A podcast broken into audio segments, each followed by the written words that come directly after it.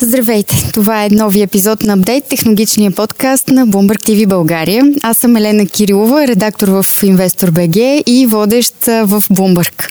Днешният епизод, който е подкрепен от нашите партньори от ABB, е посветен на бъдещето на градовете ни, как те да станат по-умни, по-зелени и съответно много-много по-приятни за живот. Все идеи, които, които ни звучат чудесно, но изпълнението им е свързано с много предизвикателства, с желание от наша страна за промяна и естествено с много възможности. Пред мен вече седят днешните ми гости, които имат отговорната задача да ни помогнат да разберем как ще се случи всичко това. Но преди да им дам думата, ще се опитам да штрихирам това, което се случва в момента на пазара.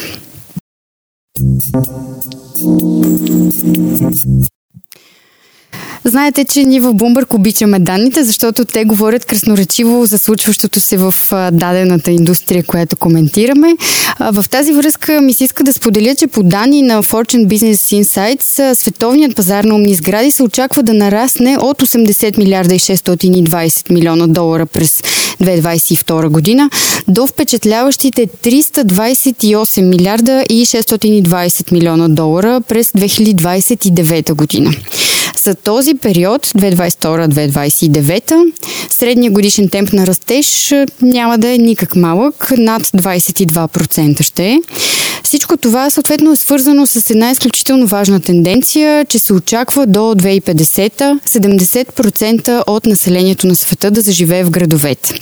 От своя страна, това значи, че ще имаме нужда от много повече сгради, които да отговарят на новия ни начин на живот, на значителното населване на градовете, а, така че да правят живота ни по-лесен и по-приятен и естествено по-зелен, нещо към което се стремим а, вече активно.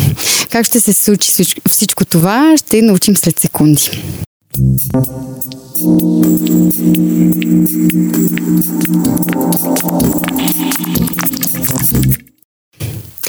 Срещу мен вече седят господин Георги Белев, който е сегментен менеджер сградни решения в ABB, както и господин Иван Велков, който е председател на управителния съвет на Българската Facility Management Асоциация. Здравейте и добре дошли. Радвам се, че ми гостувате. Здравейте. Здравейте.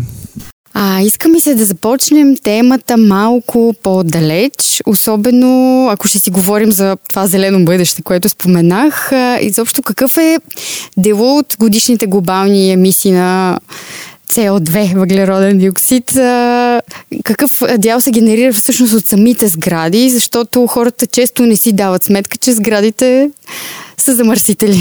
Ами вижте сега, това е една много интересна тема, а, която ние следиме от доста дълъг период от време, тъй като това е ключово за нашия бизнес. И сега ще ви дам малко данни, които може би за някои от вас ще бъдат изненада, за други не. Ами половината от световното население сега живее в малки и големи градове които а, така са в челните редици на няколко глобални предизвикателства, като търсенето на енергия и високите емисии на въглероден диоксид. В момента а, градовете представляват и а, в а, общо взето а, така употребяват около 65% от световното търсене на електрическа енергия. И естествено това води до 75% са отговорни за глобалните емисии на въглероден диоксид. И ако трябва да бъда по-конкретен какъв е дела на сградите, то е някъде около 40%. Тоест 40% се пада върху сградите. Да. Естествено, съществуват технологии, които да променят и да подпомагат така, справянето с въздействието и изменението на климата, чрез намаляване на консумацията на енергия и осигуряване на преминаване към по-чиста енергия. Колко обаче ефективно могат да бъдат използвани тези технологии, това зависи първо от хората, след това зависи от бизнеса, зависи от правителството, от организацията, т.е. от всички нас. Това е така с няколко думи, ако мога да опиша а, ситуацията към момента. Иван, тук ако може да добави нещо. Аз бих казал, че много често, когато хората говорят за сгради, си представят предимно жилищните сгради с техните, особено в нашата част от света, в ъгъла на Европа, в който се намираме. Колкото и да е странно, България събира в себе си като че ли цялата история и настояще, а в известна степен дори и възможности за бъдещето развитие на цялата тази тема, защото при нас може да се видят всички фази от етапа на жилищното строителство с всичките им специфики и с всичките им а, дефицити вече, които можем спокойно да, да отбележим с а, светлината на все по-високите изисквания за здравословна, чиста, приятна градска среда.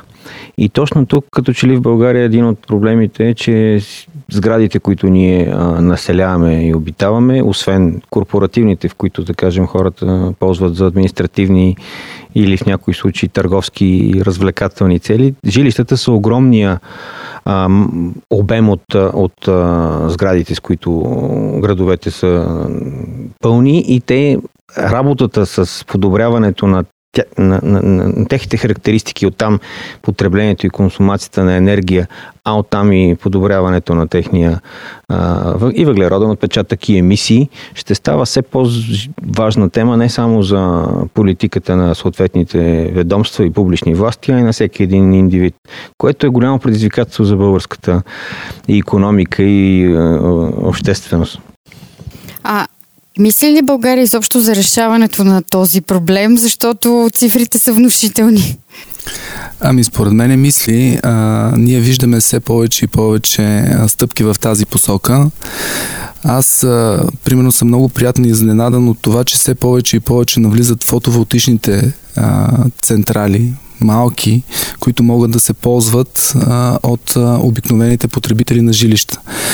И сега с новите програми, които се очакват на, на има и едно така облегчено финансиране, това ще доведе до едно много сериозно редуциране на тези а, въглеродни емисии, което според мен е крачка в правилна посока. Но това, което на мене пък ми липсва е, може би, по-голяма част от м- оставането на така зелени площи Тоест, нали, ние колкото и нови технологии да внедряваме, все пак трябва да мислим и за а, така чисто природните ресурси, които са необходими, за да може да живеем в наистина едни екологични а, и устойчиви сгради. Да, често си говорим, че София има много паркове, че са големи, но реално не е достатъчно това. Аз бих си позволил да, да, да, да играя ролята на, така, на скептика в цялото това упражнение на въпроса ви дали България мисли. Не, българите мислят. България като че ли все още не се е замислила много сериозно, ако под България разбираме публичните власти. Корпоративния сектор и особено технологичните компании и АББ е чудесен пример за това, с възможностите, които съвременните а, решения могат да предоставят, имат технологичната и концептуалната възможност да предоставят чудесни решения за всеки. Те обаче за сега поне на този етап България става достояние предимно на новопостроените по-качествени корпоративни сгради, офисни центрове, търговски центрове. Единични са случаите, в които жилищни сгради, строени по нови проекти, имат заложено още на етап идеен проект възможностите, които сегашните решения предоставят. Но за останалата част от, от сградите, за които и в, и в началото на нашия разговор споменах, като че ли има нужда от много сериозна политика на ниво държава и оттам вече м- транспониране към местните власти с ангажименти, защото изпълненията на изискванията, идващи от Брюксел, а и от Страсбург от време на време за това какво Европа като континент трябва да направи в тази насока, няма как да станат само с усилия усилията на някои така ска пионери в това отношение или само на частния сектор, защото без система финансов модел, стимули а, за развитието и налагането на, на, на все по-високи критерии, които в крайна сметка да доведат до подобрение на, на градската среда и оттам и на качеството на живот на хората, които обитават тия сгради. Това няма как да бъде постигнато само с чисто пазарен, както го разбира нашата държава модел. Пазара на недвижими имоти се саморегулира, защото всички могат да участват в него. Да, но тези, които всъщност имат нужда от помощ и подкрепа, най-нуждащите, кажем, тези хора в затруднено положение, няма как да се справят без държавна политика и това в никакъв случай не се свършва с фамозната програма за саниране на няколко сгради на година, която така или иначе е отделна и сериозна тема. А някой опитва ли се да побутне държавата в тая посока? Вие Бизнеса участва ли реално? Ами, значи, ние, ние от а, бизнеса участваме активно, а, промотирайки а, нашите решения. И сега тук искам една вметка да направя, че освен жилищните сгради, жилищния фонд, огромен потребител и генератор на такъв тип емисии, това са производствата. А голяма част от производствата са в градовете. Това не трябва да го забравяме. И тенденцията, която ние виждаме, тя също е положителна. И понеже а, това е всичко на база пазарен принцип, виждаме все повече и повече предприятия, които тръгват към това а, да изградят системи, които да ги направят наистина енергийно независими. И те не са а, водени от а, подбудата че има някакви специални програми за това нещо. Те просто са водени от а, чисто економическия фактор. И чисто економическия фактор, според мен, е най-големият двигател, когато говорим за частния бизнес. Естествено, всяка една помощ от държавата, от Европейския съюз е добре дошла, но а, когато ти а, бизнеса генерира твоите приходи и а, така дава възможност, нали, благодарение на тях да се изхранваш и да поддържаш компанията си, това е най-големия мотиватор и генератор на тези тук нови технологии. Ще се съглася, точно защото производствата, бизнеса, дори голяма част корпоративните офисни сгради, те са изцяло на пазарен принцип и там логиката, смисъла, ползата от това да направи сградата си по-енергийно ефективна, по-умна, по, по полезна е, е даденост и всеки, всеки го преследва заради точно тази благородна конкуренция да предостави все по-добри условия за собствените си бизнес и собствените си служители.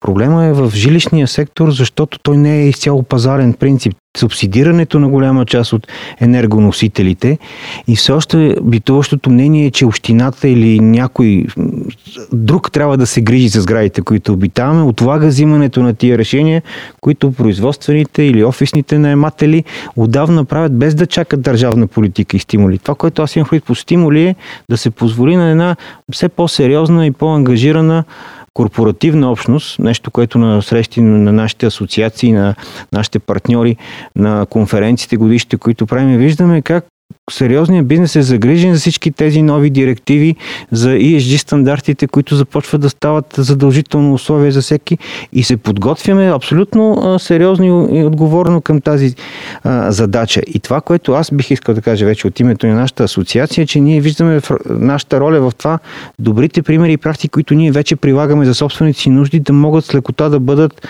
така да се каже, пренесени, подарени, споделени и с тези, които те първа трябва да се захванат с тази дейност и тема, а това всъщност може да се превърне и в много успешен модел за сътрудничество, за което вече има нужда от стимули, най-малкото да се актуализира нормативно и технологично базата, по която законово и нормативно общините и държавата могат да подпомагат нуждаещите се. Това имах преди а малко. преди стимулите не ни ли трябва по-скоро една по-голяма информационна кампания, защото какъв е дела на хората, живеещи в блокове в София? Аз слагам в част от стимулите. Да. Ако, Аха, има, е... ако има подробна и полезна информация, хората ще видят мотивацията и смисъла, без да се налага да чакат а, а, пмяна на закон, правителство или не дай си Боже някаква още по апокалиптична конъюнктура. Аз като представител на частния бизнес мога да ви кажа, че няма по-голям, как така да кажа, промоутър на този тип технологии от частния бизнес. Ако вземем за пример системите за домашна автоматизация или за индустриална автоматизация, значи ние сме хората, които възоснова на изискванията на нашите клиенти разработваме тези системи. И разработвайки тези системи и тези продукти, ние а, влагаме огромно количество енергия, не само а, нали, човешка, говоря за маркетинг, говоря за а, с, а, търговската част, да може да промотираме и да обучаваме а, всичките а, по веригата защо и как тези технологии трябва да бъдат част от нашото ежедневие. Какъв е косвения и прекия а, а, така ефект върху нашето съществуване. И за това а, голяма част от приходите отиват именно за R&D и една голяма част отиват за маркетинг. Затова, когато говорим за промотиране, а, ние от частния бизнес просто нали, това ни е една от основните задачи. А да, вие говорите за една доста по-холистична, по-холистичен подход към така наречените интелигентни домове. Бихте ли разказали повече за него, защото предполага обхващането на много повече елементи, предполагам. Ами, сега аз искам да избягам от темата за домовете, защото те са една част от сградите И това, което аз искам да споделя от моя опит, и както казах и преди малко, да, сградите са важни, жилищните, но а, те не са основният генератор на, основ, на всичките тези проблеми. А, по-голяма част идват наистина от а, офисни, индустриални, специализирани сгради и така нататък. Ами да, значи това, което е важно и това, което ние правиме и това, което се случва в момента в света е, че интернет на нещата става част от нашето ежедневие. И именно там са, там са насочени в момента нашите, нашите много сериозни усилия. И в тази връзка ABB от дълги години разработва собствена платформа, която се казва ABB Ability, която дава възможност да обедини в себе си редица решения в различните части на сградите или на индустрията на бизнеса, като дава възможност чрез различен тип решения да оптимизираме до голяма част процесите както и разходите в различен тип сгради. В тази връзка мога да спомена, да спомена някои от тях, които според мен са много важни и които стават все по-популярни. И това, което ни прави впечатление е, че възоснова на тези решения вече започва да се мислят и върху програми за стимулиране. Дори а, виждаме и в новия план за възстановяване и развитие съществуват такива неща, а, такива м, инициативи да стимулират именно а, изграждането и внедряването на този тип технологии. Ами, е, сега една от интересните технологии, това е примерно, ще ви дам за енергийния мониторинг. Да. Това е една система, която ви дава възможност тя естествено пак става през ABB Ability за управление на електрическото разпределение, която дава възможност вие да оптимизирате до голяма част от разходите за електрическа енергия. Цялата сграда. На ця... Не само на сградата, но, но редица процеси вътре в сградата, което от своя страна води до около 30 до 40% редуциране на оперативните разходи. Отделно това, което е според мен е още по-важно, е, че ви дава възможност да видите евентуалните проблеми или несъвършенства на и съществуващата система към момента и възоснова на всичките тези данни, които системата генерира, благодарение на изкуствения интелект, вие получавате едни анализи, които ви дават възможност да планирате. А когато имате възможност да планирате, тогава имате възможност и да оптимизирате. Да. Малко по-късно ще ви разкажа и за други системи, а, нали, каквито са asset management, каквито са системите за сградна автоматизация, каквито са системите, а, когато говорим за зарядна инфраструктура. Всичките тези системи, обединени в ABB Ability, дават възможност именно за този контрол, мониторинг, управление а, и в крайна сметка генерират наистина тези а, така сериозни а, оперативни, а, намаляването на всичките тези оперативни разходи в а, индустрията и в сградите. Говорим си хубаво за офиси, само че много голяма част от офисите са празни а, или има шанс да се смалят, така да се каже, компаниите да, а, да намалят офис пространствата си. Процесите по оптимизиране на офисните пространства започнаха далеч преди COVID и далеч преди настоящите няколко кризи, които а, ни се налага да, да, да се справяме. Всъщност съвременният градски човек има нужда от все повече екстри, да го кажем и в ежедневието си, и в начина по който може, благодарение на тези технологии, да работи. Само преди 10 на години вариант, в който ти можеш през някакво умно устройство, било то лаптоп, таблет или телефон, да вършиш огромно количество работа, която можеше преди да вършиш само седнал на бюрото си в офиса. Изглеждаше леко утопична, сега е просто едва ли не задължително условие в живота на всеки един от нас. Самите медии вече стават много по-мобилни, вече не е нужно да се прибереш в 8 часа да видиш по новините какво се е случило през деня. Ти постоянно си част от този огромен информационен енергиен поток, който се случва. Така че а, това, че някои от сградите, да кажем, в част от а, големите градове в света, в Европа и в частност в България, изглежда по-празни от преди, е съвсем временно явление. Защото пък една хубаво, добре направена сграда, пълна с тези възможни технологични решения, за които Георги спомена и това, което аз и мои колеги реално работим, управлявайки всичките тези технически решения в една такава сграда, те няма да останат празни в никакъв случай. Те ще се запълнат винаги с съдържание и с смисъл, защото градския живот предполага оптимизиране на всички налични ресурси. Много по-интересно ще е наистина да, да решим какво правиме на ниво град, отколкото да видим тази сграда дали ще остане а, такава на дълго време. Процеса на връщане на наемателите в офисни сгради вече върви много сериозно. Просто България традиционно се движи с закъснение и от добрите, и от лошите примери и практики. Аз специално преди няколко седмици имах възможността да командировка по някои страни в света, това, което се случва особено в далечния изток с офисните сгради, там, където всъщност стартира част от проблема с пандемията, всички са обратно в офисите, всички работят на пълна пара, там върви нормалния процес на експанзия, оптимизация, наемане на хора, разрастване на бизнеси. Европа, за съжаление, в частност и много сериозно потърпевши от кризите, които ни връхлитат, включително и войната в Украина, включително и кризата с енергийните ресурси, те влияят на економическата активност по принцип, а тя се отразява и на начина по който ползваме офисите си. Но пък от друга страна, а, възможностите, които хора хоум офис технологиите предоставят, като че ли не е, запълват за сега доста успешно поне санитарния минимум от е, необходимата свързаност и, и достъпност и в това отношение България има с какво да се похвали. Ние изглеждаме град, който може да поеме и по-сложни ситуации и да продължи да функционира и да предоставя услуги точно чрез тези е, умни решения. Сега, ако мога да, да, да допълня тук, това е така, но не трябва да забравяме и малките градове защото те са също част а, от а, нали, за обикалящия ни свят. Голяма част от производствата не са съсредоточени само в големите градове. Много хора живеят в малките градове. Така че това е изключително важно и трябва да се мисли в тази посока. Тоест тези технологии, това, което ние създаваме, идеята е то да бъде ползвано навсякъде. И затова портфолиото от решения и продукти на АББ е така конструирано, че да може да посрещне нуждите на абсолютно всичките клиенти, които а, имат нужда от това да оптимизират а, своя бизнес, своите процеси. Точно това е чудесното на тези решения, че те могат веднъж приложени, внедрени, използвани, тествани.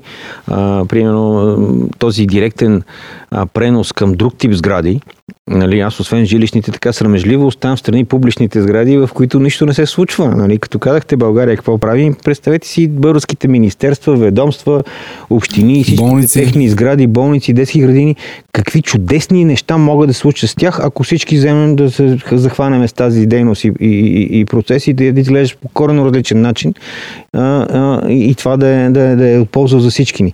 Там е голямото изоставане, бих казал, въпреки че има редица добри единични примери за конкретни решения, най-вече за детски градини и училища и за болници. Тук там най-вече усилията и на спонсори, дарители, партньорства, но да кажем аз от години като участник в разни браншови организации лобирам за идеята, че държавните ведомства трябва да са пример за а, внедряването на новите решения и за така трансформация в положителен аспект. Най-малкото заради хората, които работят в тия сгради.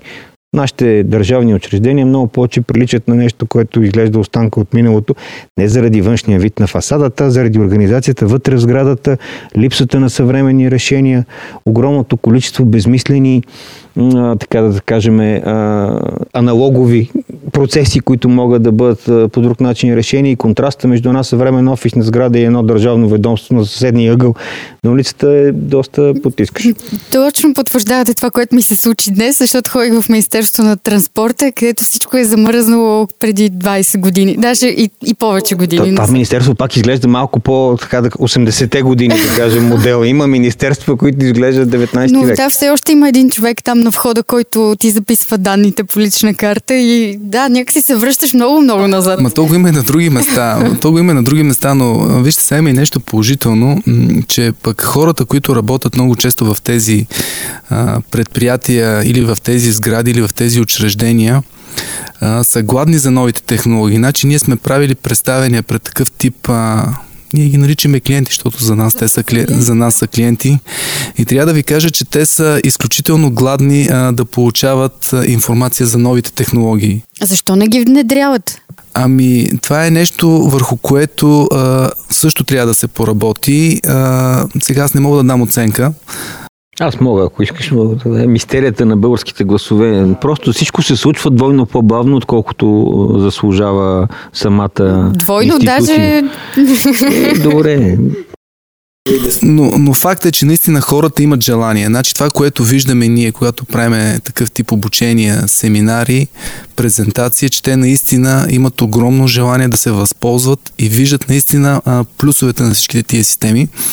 Сега другото нещо, което м- така аз като започнах работа в АББ ми направи страхотно впечатление е всичките програми, които АББ а, така е развила и подпомага университетите, подпомага младите а, студенти. Ние имаме редица инициативи в тая посока, защото не можеш да а, говориш за нови технологии, ако не си обучил подрастващото поколение.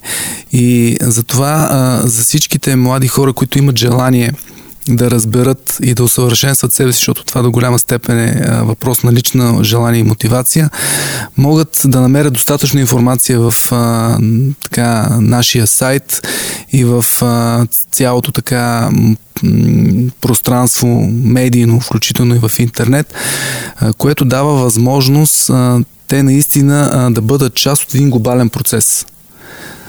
Това е което също е много важно и трябва да ви кажа, че когато ги правим тези събития и мероприятия е пълно с млади хора и участват много активно в тия проекти, което за нас е страхотно.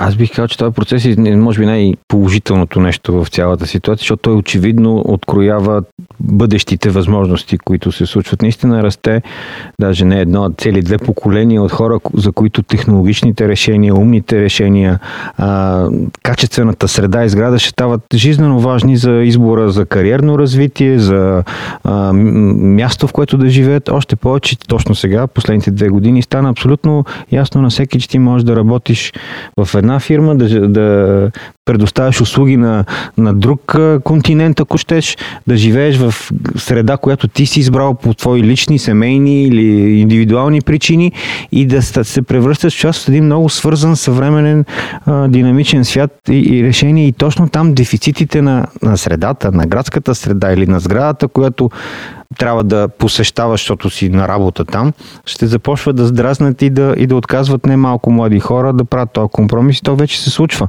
В момента е изключително трудно да намериш, да кажем, мотивирани млади хора, които да, да, да, да работят на място, което не е достатъчно добре подготвено да отговаря на съвременните, на моменти леко претенциозни, но все пак са реални изисквания за свързаност, за, за възможности, които технологиите предоставят на битово ниво, чрез решенията, които вече са налични.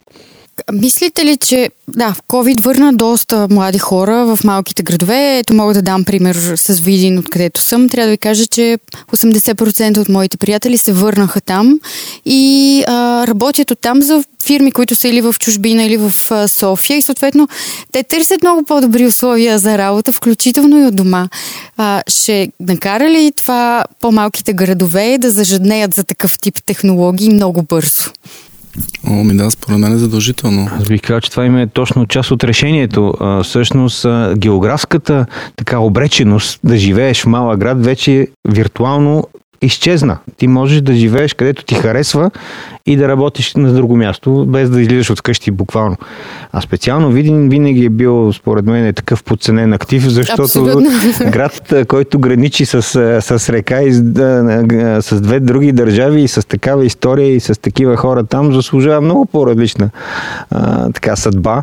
И колкото пъти съм го пощавал, ми е право впечатление как всъщност има възможности точно през човешкия капитал, който града притежава, да се случват много голяма нещата, защото всичко друго, регионалното развитие с инфраструктурата, първо да направим магистрата, пък после всичко останало, явно не е най-успешният модел, който трябва да използваме. Има далеч по-бързи и ефективни решения точно тия, за които говорим сега. Аз тук мога да дам от а, наша гледна точка нали, един така много практичен а, пример в тая посока. Нали, при години, може би някой ще каже, представете си как седите в къщи на креслото, защото вашата задача е нали, да, а, да сте един енергетик или примерно човек, който е фасилити менеджер на една огромна сграда седите си в къщи на дивана, имате достъп до всичките системи и можете примерно 80% от системите да ги а, управлявате а, или да ги наблюдавате дистанционно. Нали, преди години това щеше да изглежда така, както вие казахте, холистично или така малко а, имагинерно, но днес това вече е абсолютен факт.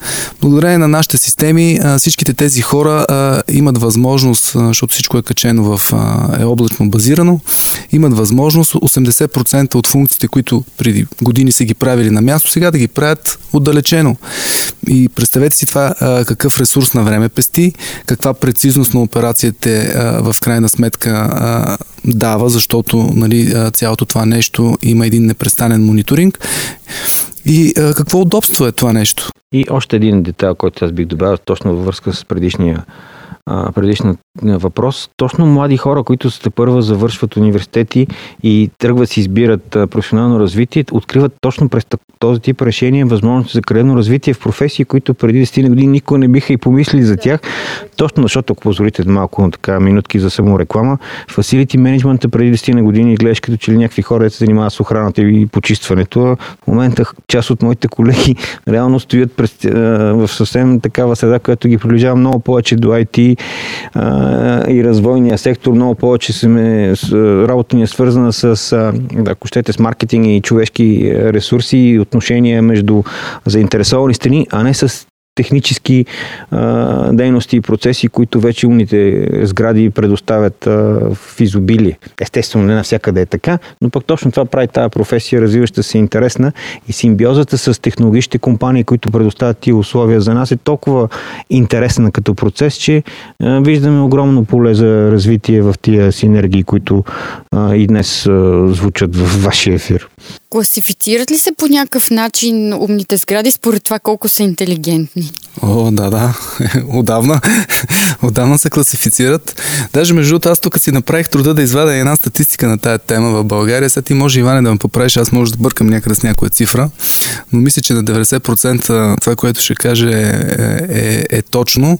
Да, значи на първо място това са различните сертификати, по които се сертифицират новите сгради. А, те са, между другото, доста на брой. Нали, най-известните като Lead, Brim, а, така са наложени на пазара, но имаме примерно в Германия Германия съвсем различен а, така сертификационен модел. Имаме различен сертификационен модел на Световната банка и така нататък и така нататък. Които Аз пък... не бих казал, че са много различни. Концепцията да. е много сходна. Има да. разлика в някои детайли и в някои параметри, но всъщност голямата, общата задача изглежда много сходна и не, затова и много сгради. Даже аз познавам някои такива, които искат да сертифицират и, по, и не по само по един стандарт, което е още по-впечатляващо.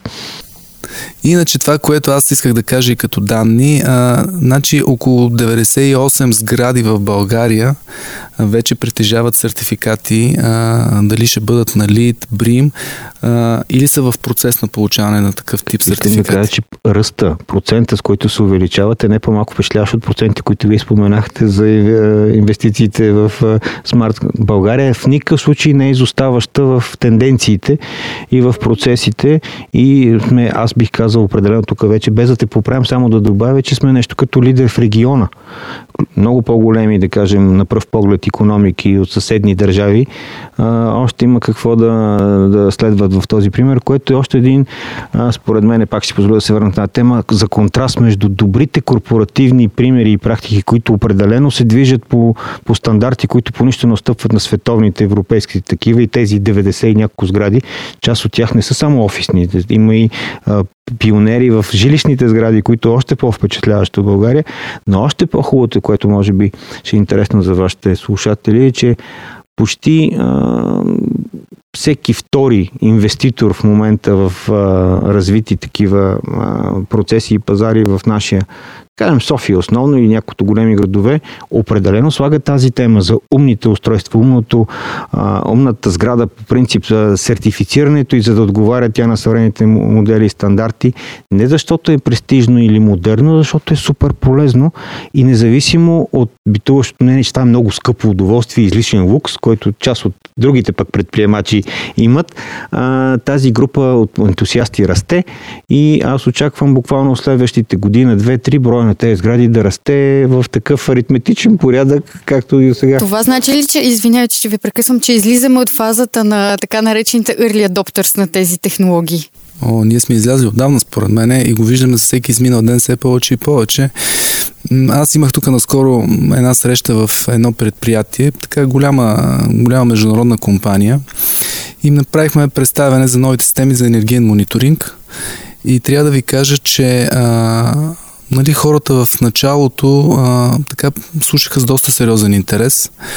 В края на презентацията а, видяхме а, в тях в техните очи колко много решения на техните проблеми виждат. И това, което беше за мен най, най а, а, така очудващо и радващо, то не е очудващо, по-скоро радващо е, че аз си мислех, че тези хора а, ще се обадат може би след месец, когато стартират новото си производство, разширяването. Те се обадиха на втория ден и казаха, искаме да дойдете при нас, да ни направите едно обследване и да ни дадете техническо решение за това как ние наистина, ползвайки вашите системи за енергиен мониторинг и asset management, може да си оптимизираме нашите процеси и разходи, което означава, че ние сме достигнали до такова ниво, в което а, хората в рамките на няколко часа могат да разберат наистина какво седи и какви са плюсовете на този тип системи. Да не говорим за системите за жилищна автоматизация, където аз от дълги години нали, следа процеса на тяхното развитие. Ако при 13 години на година се правеха по 2-3 проекта, ами сега се правят по 20-30 проекта на месец. Няма значение какво е нивото на автоматизация. Те има всякакъв тип решения за готови сгради, за новостроящи се. Въпросът е, че хората наистина започнаха да осъзнават нуждата и плюсовете от всичките тия системи. Точно това е голямата разлика от преди време и това е големия повод за оптимизъм, защото независимо, че номинално броя сгради или броя жилища или броя квадратни метри, които можем да причислим към категорията добри, умни, зелени, е малък, чисто като сравнение с може би някой развит голям пазар с европейски или световни лидери в това отношение, но процента с който ние наваксваме изоставане е изключително впечатляващ и това се вижда и от чужбина, от нашите партньори организации и международни такива и прогреса, те да станат не изключения правило увлича след себе си все повече и повече последователи и, и, и това е изключително хубаво. Да, да, абсолютно, защото а, нали, когато ти отидеш при един твой клиент и възоснова на твоите решения ти а, така успееш да му оптимизираш оперативните и не само оперативните разходи с 30 до 40%, ами това е изключително сериозно постижение. И няма нормално мислеш а, човек, който е в бизнеса, който да не отдели средства да си оптимизира всичките тия процеси. И за това, това е най-големия мотива, мотиватор за технологични компании като нас да инвестираме в създаването на тия технологии, защото те наистина помагат, правят света наистина по-добър. Да си поговорим за старите сгради. Жилищния фонд е предимно стар, като изключим някои квартали на София. Как ще ги направим тях умни? Е, точно това е дефицита на активна жилищна политика, която трябва да произлезе от промяна в някои закони. А, законодателството, което третира жилищните сгради, м- примерно всички са чули закон за устройство на територията, този ЗУД, който буквално търпял примерно около 200 корекции, в момента пак се коригира. Има огромна работна група с 90 члена, която в момента усилено работи, за да го осъвремени. Един от дефицитите на, на жилищните сгради е, че ние сме в известна степен изключени от стандартите голяма част от европейските държави и, и, и, и добри практики, защото тук ангажимента към сградата е почти отсъстващ всеки се грижи предимно само единствено за собственото си жилище, собствения си гараж, ако има собственото си място за паркиране пред блока с подръчни материали с зъби и ногти го брани от посегателства. А сградите ни по принцип отсъстват като субект от възможните, да кажем, взаимоотношения и с доставчиците на комунални услуги, и с община, и с околната среда, защото те нямат един собственик. Те са на всички и на никой. И всъщност големия проблем е, че ако ние не не, не се върнем обратно в една система, в която, казвам обратно, когато е имало някой, който да отговаря за сградата. Преди това е било, ако е било ведомствена сграда, този, който е предоставил, в известна степен преди години общините са имали по сериозна роля и функция, но в момента с частната собственост някакси се е предполагало, според мен изключително наивно, че от само себе си хората ще поддържат и общите части, ще се грижат за всичко, което се случва с покрива, с подземията, с а, понякога има а, проблеми свързани с природни бедствия, наводнения, пожари и се оказва, че индивидуалният подход няма как да прерасне в а, добро и умно решение и тази економика на мащаба, която за бизнеса е стандарт и, и правило и се когато се инвестира в нещо, се инвестира дългосрочно с цел то да донесе веднага, ако може, а и при всички положения дългосрочни ползи, тук не може да бъде приложено. И едно от решенията, за което а, задължително трябва да се работи, освен информационна кампания, повишаване на информираността, която се случва и от само себе си. Човек не може да посещава, примерно през деня да е на работа в културен офис, да мине през супермаркета или мола да си купи нещо и да види как там е организиран вътрешния живот и след това да, да, да види сградата, която живее и как всъщност елементарни решения, свързани с, с сигурност, с а, чистота, с хигиена, с безопасност, могат да бъдат буквално в рамките на седмици пренесени и на ниво сграда, стига всички живущи в нея да са съгласни с това. И това е проблема, че нашите закони изискват всички да са съгласни. Те никога не са.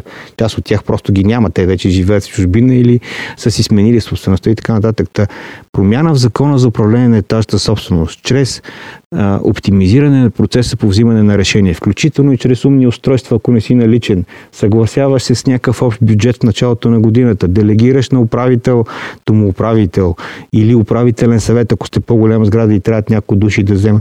И колкото повече приближим сградите към една мини акционерна, или както се казва на времето, жестика кооперация, ама кооперация, всички да си кооперират, за да се случат нещата. Дори и тези няколко несъгласни, недоволни или в невъзможност да участват в взимането на решение и подобряване на сградата, те ще ще включат в процеса. И точно на тях трябва да им се помогне, а не да се спречи на всички останали, които вече имат желание. И аз съм сигурен, че на, на много голяма част от хората вече им е абсолютно ясно, че има решения, които могат да бъдат приложени, стига никой от съседите да не възрази за това, което може би трябва да стане само с промяна в нормативната уредба и закона. Аз тук, ако мога да добавя като човек от частния бизнес, това, което казваш, аз съм съгласен с него, но пък от друга страна аз виждам и една друга тенденция, която също според мен е добра и е важна. Да, наистина, когато говориме масово за сградите, нали, този проблем съществува, обаче това, което ми прави впечатление, е, че дори нали, стари сгради в центъра, в тях живеят понякога хора, които ползват новите технологии. И а, основният генератор, така да кажем, на на енергия, на емисии, това са частните домове. И колкото повече ние а, стигнем до тези крайни хора и ги накараме поне вътре, техните жилища а, да бъдат наистина енергийно ефективни и умни и тези технологии да, да навлязат при тях, това е макар и една малка частичка а, или една крачка в правилната посока, защото това наистина генерира сериозен, а, така, как да кажа, сериозни ползи за цялото общество. Е, част от плюса на кризите е, че те всъщност зами... накарат всички да се замислят много сериозно и тогава забравените или изоставените решения, така ска, ненаучените уроци започват да, да, да, да се усещат буквално и финансово, както е в момента с нарастващите цени на енергоносителите. И си представете, ако нямаше този мораториум върху цените на електричеството и ако в момента момента огромна част от тези обитатели на, на жилищни сгради в центъра трябваше да плащат четворни сметки за електричество или за топлофикация или за... То вече може и да не се наложи след като спряха газа, но така ли в София поне беше дема следващата зима, но разходите за енергийно така снабдяване на едно жилище без промяна в потребителските навици, без опит поне да се оптимизират процесите, да се направи нещо така, че да не се пилее тази енергия, която не е само на ниво апартамент и на ниво сграда. То огромна част да. пилеенето идва докато стигнат до жилищата да, тези енергоносители. Та това е огромна тема и за щастие има решения, които са достъпни и те вече, ако пренесеме разговора от ниво апартамент, жилище, сграда, на ниво улица, квартал, район и оттам град, има страхотни неща, които можем да направим. За съжаление, ние си ги говориме, като се събереме на конференции в нали, технологичния сектор или фасилити менеджер, или наемателите, или клиентите, но всеки един от нас живее в някаква така жилищна сграда. И вече още по-болезнено е да знаеш, че буквално въпрос на много малко усилие тази сграда да се пипне и да, и да стане много по-добра Дайте за живеене пример. и това не се случва. Ами аз мога да дам много примери и включително и личен пример мога да дам. Трябва да ви кажа, че ползвайки примерно система елементарна за домашна автоматизация в къщи, защото най-често хората, това, което е важно за тях да автоматизират в къща, това е обикновено осветление отопление. Това са първите системи, които хората автоматизират.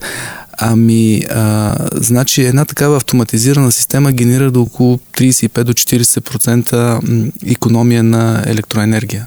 И смисъл не, не само на електроенергия, на всякакъв тип енергия. Без защото... това да променя навиците. Да, без това да променя, да, да. да. даже ги улеснява. Защото, примерно, аз, излизайки от вкъщи, знам, че в този апартамент или в тази стая температурата вече не е 22 градуса, защото мене ме няма, а на мене така ми е комфортно, а пада на 18 или на 19. И един час преди да се пребера, тя отново отива на 22 градуса. Така че тези технологии а, се развиват и се... А, И стават все по-достъпни, което е все по-достъпни. Те, всъщност вече не е въпрос на финансов а, ресурс да, да, да ги внедриш в дома си. Естествено, че за някои хора с, примерно, които разчитат само на доходи от пенсия или такова ще е много ситуацията е много по-трудно. друг- но пък там би могло да се мисли на, на ниво сграда за някои от решенията, защото и разходите свързани с общите части могат да бъдат с лекота а, смъкнати до минимум така стандарти, които да са поносими. И другия плюс е, че тези системи могат да бъдат развивани. Тоест, вие може да започнете с автоматизирането на една или две системи във вашето жилище, тези, които са ви приоритетни, тези, които генерират най-много разходи и, да кажем, нарушават вашия комфорт и сигурност. И в последствие да развивате тези системи. И това е най-големия плюс и при, при нас в АББ, че даваме възможност на нашите клиенти, нали, тук не говоря само за жилищни сгради, говоря за абсолютно всичките а, така сгради, че даваме възможност тези системи да бъдат надграждани, даваме възможност те да бъдат развивани. И същевременно, развивайки нашата технология, ние даваме възможности да бъдат апдейтвани след време. Тоест, тя технологията се развива. И това, че вие сте си купили едно устройство днес, след 3 години, когато ние апдейтниме софтуера или апдейтниме функционалността, не означава, че вие живеете с тая функционалност преди 3 години, просто продължавате да се възползвате от всичко това, което ние така или иначе създаваме. А всички комунални услуги ли могат да бъдат на смарт управлявани, а, ако си Абсолютно говорим, всички. включително топлофикация. То е голям Там проблем за най-много. всички. Точно топлофикацията е такъв болезнен пример как нещо не е ефективно и как може да бъде подобрено, че просто няма на къде. Ами аз тук, понеже това, това е така интересен въпрос, ами много често хората, нали, особено в София, ползват ТЕЦ. Ама всъщност и това е един известен мит. Значи потребителите, абонатите на топлофикация са около една трета от жителите на града. Така че всъщност ти ако си кажеш, нали, дайте сега да се погрижим да, само за една трета от населението на, или да, не една трета, така половината от домакинствата, по-скоро броя домакинства е а, под 500 хиляди, а в София живеят много повече. А, така че има, има цели квартали и райони, които въобще темата с топлофикация им изглежда като само тема от сутрешния блок, а не но, нещо, но за което другите е ги много пряко. болезнена тема. То, така е. Но, но, но, но, но точно това пък показва и, и липсата на някаква солидарна и хомогенна градска политика в това отношение, защото да се субсидира производството на една неефективна система, в, в крайна сметка се отразява на джоба на всички останали. Аз исках друго да кажа. Ти, ти си прав за това, което казваш, но да, да го, защото... Аз не съм лошия и Не, не. добавям... А, а, аз го казах, защото нали, хората като чуят топлофикация се сещат за нещо старо, нали, за нещо неработещо. То може би е така, може би не е така. Аз не мога да, нали, да, да, да кажа някакво мнение по този въпрос и не е редно. Но това, което мога да кажа от а, наша гледна точка като хора, които създават технология, е, че слагайки един така умен винтил на радиатора си, вие вече наистина реализирате економия, защото може да го управлявате през вашия телефон или може да го управлявате дистанционно. Да, Под- да е автоматизиран по някакъв И начин. той, и той а, наистина а, нали, знае, че трябва да работи на 22 градуса или на 23. Знае, че когато ви няма, трябва да работи не на пета степен, на трета степен или на 20, 20 градуса. Тоест това е което наистина е важно. И колкото и да е стара системата, благодарение на новите технологии, тя може да бъде умна и може да води до наистина някакво спестяване и някакъв комфорт. Това исках да кажа, че нали, за всяка една система, големите технологични компании, ние не ги забравяме, че има и стари системи, които също трябва да- да бъдат по някакъв начин управлявани и развивани. Точно развитието на технологиите и на решенията на ниво а, сграда могат да позволят и на тези стари съществуващи системи неефективни също да прескочат едно, на едно ново технологично ниво, без да изчезват. Напротив, централното отопление или централното снабдяване с, с процеси, свързан с комунални услуги, в Европа винаги е било една от елементите на градската среда и много интересно, ако позволите само един нюанс, с колеги, за които споменах точно това пътуване в Далечния изток, там пък винаги са разчитали цяло на пазарен принцип за сградите и, и, и домовете си. В момента в част от най-големите мегаполиси в Далечния изток, да кажем Хонг-Конг, започват да въвеждат система на, на, на централно а, така, снабдяване с комунални услуги. Разликата, че там няма да ги отопляват, а ще ги охлаждат, защото при тях проблема е с прегряването и всъщност те ще създават централни системи, които да снабдяват с пресен въздух а, цели райони и сгради на същата концептуална основа, каквато и нашата. Проблема при нас не е толкова технологично, нали, дали гориме газ, въглища или отпадъци, защото и такива идеи има. Те не са се случили още за добро или за лошо.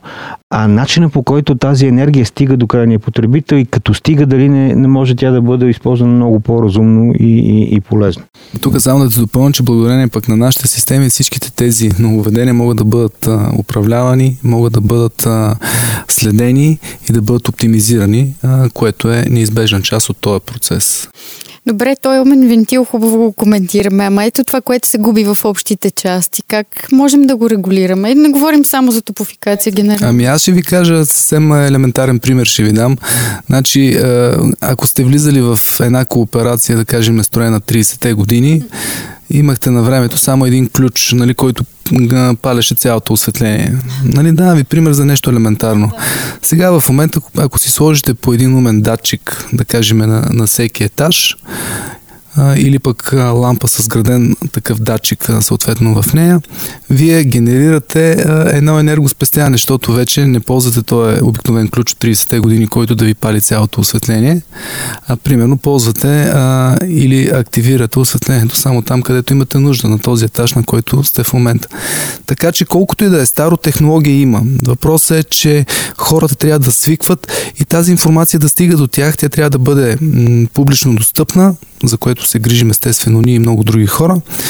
И а, тя да бъде наистина а, така използвана от хората и те я ползват. Това е добра новина. Едно от нещата, които, които със сигурност вълнуват хората е колко скъпа е една подобна технология за сградата им и колко ще им струва поддръжката след това, защото това са неминуеми разходи. А тук Иван ще каже по-добре, ама аз мога да кажа за нашите системи, че а, когато имате всичко качено а, в облака и голяма част от данните ви се анализират благодарение на изкуствения интелект е много по-ефтино, отколкото да назначите а, не мога да кажа какво количество хора, които да правят разни анализи, проверки и така нататък. И а, най-важното нещо, прецизността е подложена под съмнение, когато работят прекалено много хора, ръчни процеси. Когато един процес се автоматизира, той става много по-бърз, много по-коректен, така че на вашия въпрос дали са скъпи тези системи, не е при положение, че процента за обратно изкупуване, т.е. байбек периода на, една, на един такъв тип система е в рамките от 3 до 4 години. Мисля, че е напълно Това разумно. Определено е много сериозна и изключително важна тенденция. А, стойността на тези все по-добри по-развиващи си системи, колкото по масово те навлизат в употреба, толкова повече а, достъпността им се увеличава. И крачката вече към съвсем крайните битовите потребители буквално предстои да ни се случи на нас. Тя вече е направена в редица градове и държави в, а, по, света. А, малката разлика е това, за което се опитах така да спомена преди малко, е, че там сградите се управляват като обща система и механизъм и ефекта за общите части се получава, когато се а, работи на, на цялата сграда. Индивидуалните решения, да кажем, вътре в апартамента с зеещи прозорци разбити радиатори в коридора, всъщност мъкват КПД-то на цялата сграда и на цяло, целия комфорт. И всъщност тези, а, да кажем, блокове или входове, в които има малко по-така колективистичен дух и, или пък имат а, осъзнаването, че могат да, да направят нещо по-добро и да поддържат а, вътрешните си кажем, общи части по друг начин, са видимо предпочитане, включително и вече и на съвсем пазарен принцип. Сгради, които са минали някакъв процес на обновление, дали ще е било саниране по разни програми, дали ще е просто с усилията на живущите в блока да, да боядисат общите части, да, на, да сменят вратите, дограмите, да сложат датчици с релета и фотоклетки, да оправят домофоните и звънците и живущите в тази сграда, освен че получават комфорт, получават един бонус, особено от съвременните пазарни условия, че ако решат да продадат това жилище, което обитава, ще му вземат доста по-сериозно и по-бързо а, сума, която съседите им, които не са си мръднали пръста за да го оправят този проблем, никога няма да получат. Но обитува мнението, че цената на квадратен метър нали, е еднаква за всички. Не е точно така. Добре поддържаните сгради и имоти са с пъти по-търсени и ценни от тези, които не са и това става все по-болезнен факт за тези, които не мислят по този въпрос. Абсолютно съм съгласен тук. Даже тук ще да кажа нещо много любопитно. Аз а, системите за домофония, те също са част от портфолиото на АББ. А това, което ми преше впечатление при години, повечето сгради бяха с звънци. Изведнъж хората започнаха в началото много плахо да слагат аудиосистеми. Сега ги виждам как всичките вече искат видеосистеми. значи, просто технологията върви и хората наистина... Я познават и я познават и започват да живеят с нея. Както едно време живееха с обикновения смартфон, нали, само ползваха го за СМС и за обаждане. Сега дори и възрастните хора ползват интелигентния смартфон, защото могат да си браузват в интернет. Да, пак младите гости не го ползват дори за звънене, за всичко останало. да, няма нужда. Да. Така че а, наистина технологията се развива, хората свикват с тази технология. А, това на нас ни помага като, като технологични компании да продължим да развиваме тази технология и тази симбиоза а, така води до наистина едни така положителни ефекти за цялото ни общество. А, важен въпрос. Кой управлява тези системи? Казвате, всички данни са в облака, имаме достъп до тях, но кой се грижи за цялостното управление? Ами, зависи какво имате предвид под а, управление. А, значи, а, всеки един обучен специалист, има, който има достъп до системите за, за автоматизация, той е човека, който а, може, или пък този, който има даден достъп, защото те са с, а, а, нали, повечето случаи с достъп, има възможност да управлява и да контролира тези системи. Но те в повечето случаи не са сложни и могат съвсем а, лесно а, хората, които дълги години са извършвали тази операция ръчно, да бъдат а, обучени в рамките, да кажем, на седмица, месец, наистина да работят с тези системи, защото те са изключително иновативни, изключително интуитивни и е много по-лесно а, да влезеш и да работиш с тази система само с два клика, отколкото да изпишеш две тетрадки с данни. Нали, просто разликата е наистина огромна. Хубавото за това, за което ти говориш, е, че това отдавна вече се случва в тези добрите примери, за които споменахме в а, отделните корпоративни сегменти, но големия бонус и това, което живот и здраве се надявам да почне да случва и при нас в България, е, че тези решения да, да, да стигнат и до почти всички сгради, включително и жилища такива, в които с много малки дори усилия, дори не е нужно да се преминава през целият този пълен курс на обучение, просто с, да кажем, система, каквато е позната, така наречения кол център, да има специалисти, които чрез мониторинг и дистанционно учитане да, да следят тези процеси, а там на място просто да има а, домоуправителя на входа може да само да, да при необходимост да не извърши някаква съвсем дребна манипулация, в хубавия смисъл на думата, да отвори, да провери, да види дали нещо механично не се а, нуждае от корекции. И това да се случва с огромно а, така, с лекота и с възможност това да се оптимизира непрекъснато. И тогава пък системите, които могат да позволят да балансират енергийните нужди не само в една стая, когато човек напуска жилището, а в цялата сграда, особено ако на първия етаж се каже магазини, а на последния етаж ще кажем а, системата за енергиен менеджмент и мониторинг, който се използва в офисните сгради и това фасилити менеджерите могат да го управляват процеса, може да се случи на ниво жилище или поне това е моята мечта в близките няколко години. Тук мога да ви дам много примери и така ще ви дам един много интересен пример. Така работихме с една голяма международна компания, която има много магазини. И знаете ли, при тях обикновено всичко е много стандартизирано.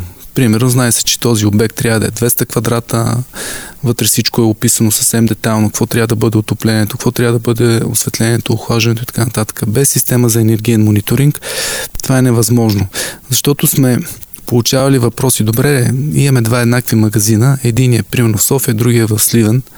Защо на единия разходите този месец за електрическа енергия с 30% повече, при положение, че те работят по един и същи начин? Ами, трябва да ви кажа, че това, ако го зададете този въпрос без да имате система за енергиен мониторинг, може би ще трябва да изпратите една група от електричари там, която да обследва и да разследва проблема, докато а, когато имате система за енергиен мониторинг, тя просто ви го изписва на екрана и ви казва дали този месец сте генерирали повече хармоници в системата, дали имате някакъв друг проблем и вие го решавате. Представете си другия случай. Имате бързо зарядна станция някъде в Норвегия. Вънка е минус 50 градуса. Примерно, айде, не е минус 50, а минус 15. И изведнъж тази зарядна станция а, нещо се случва с нея. Еми да, когато имате, а, когато ползвате АББ и нашите зарядни станции, вие на 90% от случаите знаете какъв е проблема и може да го решите дистанционно. Иначе трябва да пратите човек най-големия студ, някъде еди къде си, за да и да провери какво аджеба се случва с това съоръжение. Еми това е плюса на новите технологии, това е плюса на, облачните, на облачно базираните системи, това е бъдещето. Добре, говорим си за нашите сгради. Ако си говорим на ниво град, има ли някаква връзка между тези умни сгради, умния транспорт, да речем, или цялостно умния квартал, някаква инфраструктура? Абсолютно. Много е пряка връзката. И това, което всъщност се случва в, при нас, в нашата действителност, е, че от една страна, отгоре, да кажем, от технологично, концептуално ниво се работи изключително активно и успешно. От долу нагоре, на ниво индивидуално решение, предпочитание, дали ще е малка фирма, малък бизнес или домакинство, също вече започва така да се каже, да се, да се вижда а, нуждата и възможностите. Това, което ни липсва в средата е тази а, системна работа и, и подготовка, като да, да сближи най-добрите примери с най-нуждащите си и да го направи наистина на ниво а, сега за квартал ще е по-сложно, особено с начина по който функционират различните ни райони, да кажем в София или двата други града, които имат районни кметове. Това е дълга тема, но за градския транспорт е не от нещата, в които като че ли системите за в известен степен автоматизация и умно управление започнаха да си пробиват път още преди години. Резултатите бих казал, че почти навсякъде не са Бог знае колко впечатляващи, защото едни елементарни решения за кажем, е тая прословута тикет система в София, всички са чували поне а, от 10 на години. А, начинът по който се управлява градския транспорт в София и начинът по който той може да изглежда, също има възможности да огромна оптимизация и решение.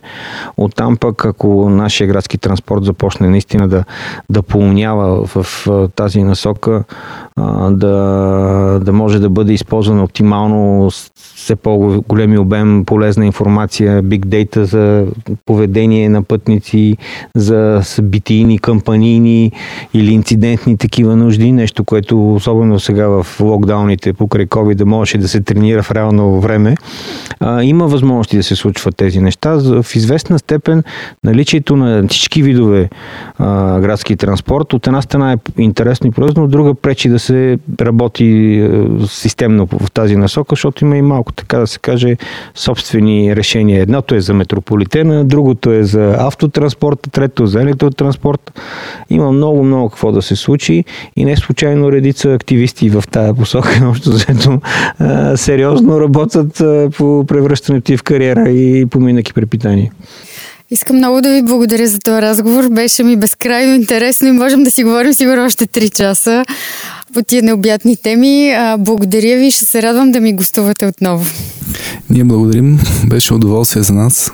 Абсолютно. Най-вече защото тази тема няма как да, да, да, да приключи и да изчезне, като че ли тя е една от малкото, в които нямаш опоненти. Всички са за. Всички, Всички искат, искат градовете да станат по-умни и по-приятни за живеене, което е дефицит в наше време да нямаш кого да спориш по тази тема.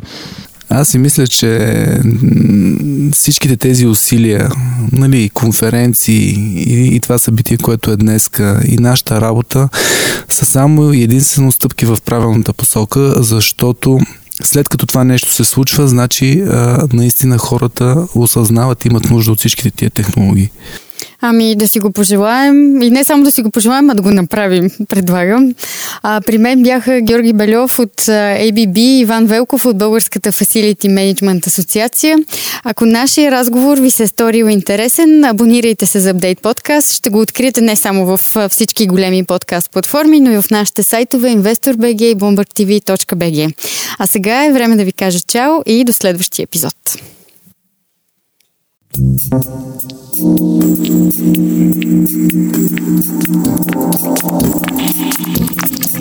you.